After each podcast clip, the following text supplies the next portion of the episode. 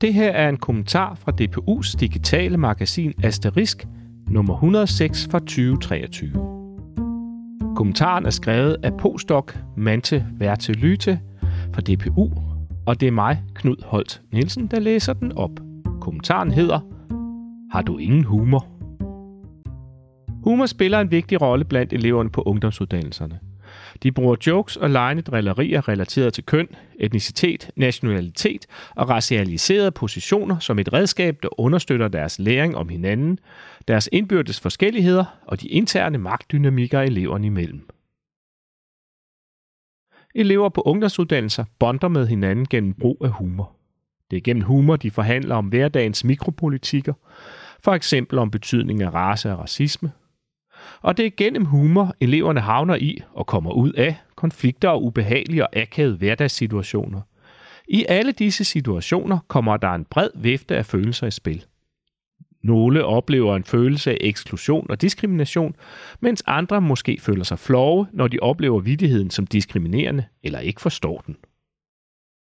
Som en del af projektet Diversitetsarbejde som stemningsarbejde har min kollega Dorte Stavnes og jeg undersøgt, hvilken rolle følelser og stemninger spiller på danske gymnasier, når elever relateret til mangfoldighed, stærligt køn, seksualitet, racialiserede og etniske positioner, de bliver en del af elevernes samvær og læreprocesser. Projektets præmis er, at diversitetsarbejde handler om mere end biastræning af lærerne, placering af mangfoldighedsbrosyrer eller hvorvidt alle føler sig repræsenteret i curriculum. Diversitetsarbejde er også det komplicerede arbejde med stemninger og følelser. Altså med klassen og skolens affektive atmosfære. Disse følelser eller stemninger opstår for eksempel, når det at være minoritetselev føles som at være et problem. Når hvide lærere eller elever føler sig stødt og bliver kaldt racistiske. Eller når elever oplever humor med etnisk eller racialt indhold som enten sjov eller stødende. Arbejdet med den affektive atmosfære handler om, hvad elever og lærere gør i det uformelle, og hvad skolen gør formelt. Det er for eksempel hårdt, affektivt arbejde at navigere i humorens nuancer. Hvad er sjovt? Hvornår og hvordan og for hvem? Det kræver en forståelse eller sans, der ligger ud over ordene og diskursen. Humor omfatter en række sanseoplevelser, herunder variationer i toneleje, kropssprog og endda fysiske relationer som er rødme, hoste, smile og grine, som man får tårer i øjnene eller få et ukontrollerbart latteranfald. Hvis humor ikke rammer sanserne eller indfanger øjeblikket, så mister den sin virkning. En vidighed er ikke sjov, når den skal forklares. Med andre ord er humor ikke noget fast eller givet. Det er relationelt, det eksisterer forbindelserne og interaktionerne mellem mennesker og findes ofte mellem ordene og i øjeblikkets atmosfære. At have humoristisk sans refererer til ens evne til at fremkalde latter, grine med og af noget eller nogen, og kunne fornemme de situationer, hvor humor og latter er passende. Ens humoristiske sans indikerer en evne til at forstå og tolke sociale praksiser og normer, og dermed hvornår humor og latter giver mening.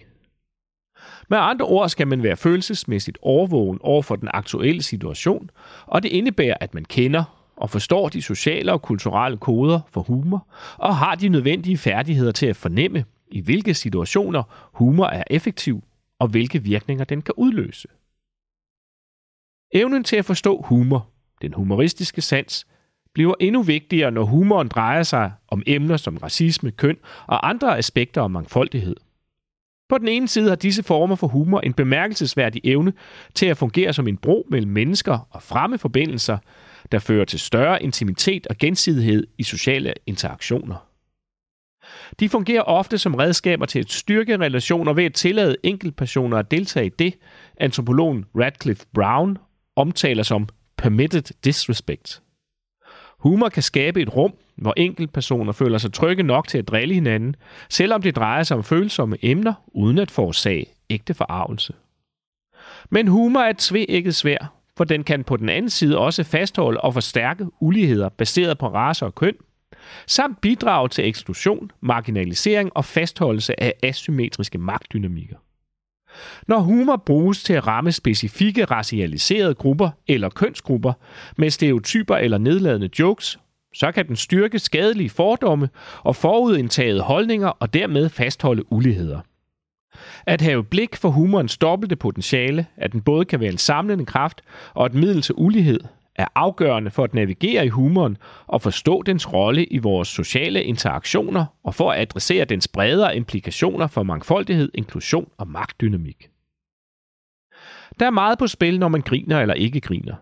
Da vi talte med minoritetseleverne i forbindelse med vores projekt, delte de historier om, hvordan de følte sig nødsaget til at grine af racistiske vidtigheder rettet mod dem.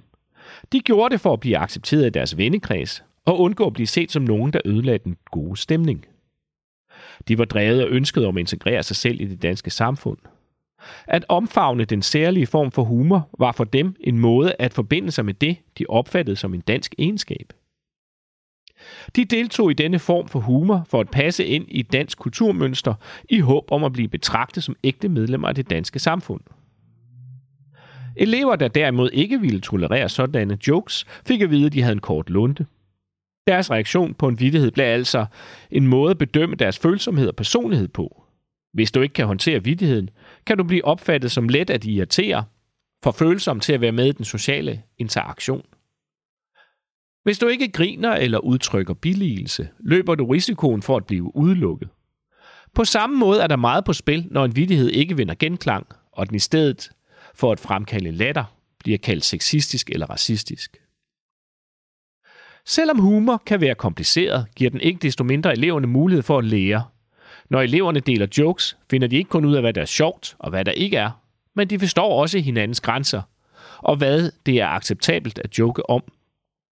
At bruge humor hjælper dem til at forstå de uskrevne regler for, hvordan man opfører sig sammen med sine venner. De bliver gode til at vurdere, hvornår og hvordan en vidighed måske går for langt, eller får nogen til at føle sig dårligt tilpas, så de kan ændre praksis, og dermed gå foran i retning mod et mere ligestillet og rummeligt samfund. Det var Mante Verte Lytes kommentar Har du ingen humor? Tak fordi du lyttede med.